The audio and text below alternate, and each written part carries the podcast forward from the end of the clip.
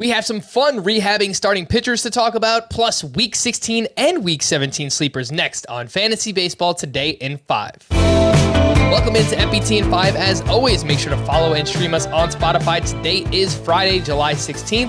I am Frank Stampfl, joined by Scott White. And first up, Chris Sale. That's right, that Chris Sale. Three innings pitched, four hits, zero walks, five strikeouts. The fastball averaged 93 to 94 miles per hour in this rehab start. Apparently touched 97 miles per hour, 85% rostered. I would say this is a pretty good first step, Scott.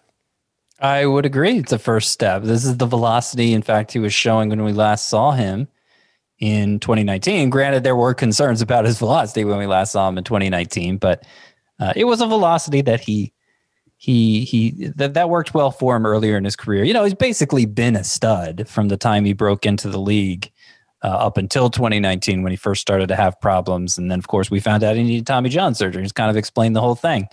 Still only 32 years old. I imagine when he comes back, you know, provided he doesn't suffer a setback on this rehab assignment, the Red Sox are going to be careful with Sale. They're not they're going to be careful not to overwork him. So we may not see him go six innings with much consistency. But I I do imagine the ratios are going to be pretty close to Studley. I, I would be surprised if Chris Sale isn't an impact player in the second half. Again, provided he doesn't suffer a setback. Carlos Carrasco also making a rehab start. He was at high A, two shutout innings, one hit, two strikeouts threw 17 of 27 pitches for strikes. Four of those were swinging strikes. 82% rostered is Carlos Carrasco. Scott, who would you rather have, Sale or Carrasco?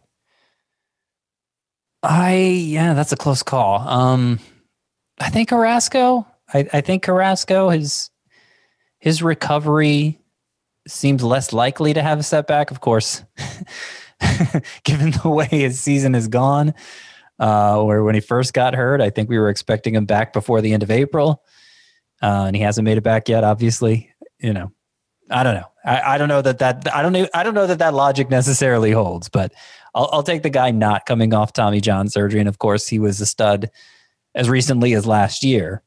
So uh, I I expect Carrasco to be an impact pitcher down the stretch as well. John Means made a rehab start at AAA. He went three plus innings, two runs, three walks, four strikeouts, and he was pitching to a 2.28 ERA earlier this season. I do think we're going to see some regression just because it's natural. The underlying numbers for John Means say that he was going to regress a little bit. So you should expect that when he returns. Still should be very good, but keep your expectations in check for John Means. Coming out of the All Star break, Scott, it's always kind of a weird scheduling time of year for fantasy baseball managers. And you might set your lineups for just this weekend and then they reset again on Monday. You might set your lineups for the next 10 days. So if your lineups do lock just for Friday this weekend, some sleeper hitters to look at Robbie Grossman, Alex Kirilloff, Andrew Benintendi, Nico Hoerner, and the returning JD Davis. Some sleeper pitchers Zach Thompson, Patrick Sandoval, Alex Cobb, and Adbert Alzolay. But if your lineup resets on Monday, Scott, who are some sleeper pitchers that we are looking at there? Yeah, so we're we're skipping past the weekend, regular week, beginning Monday.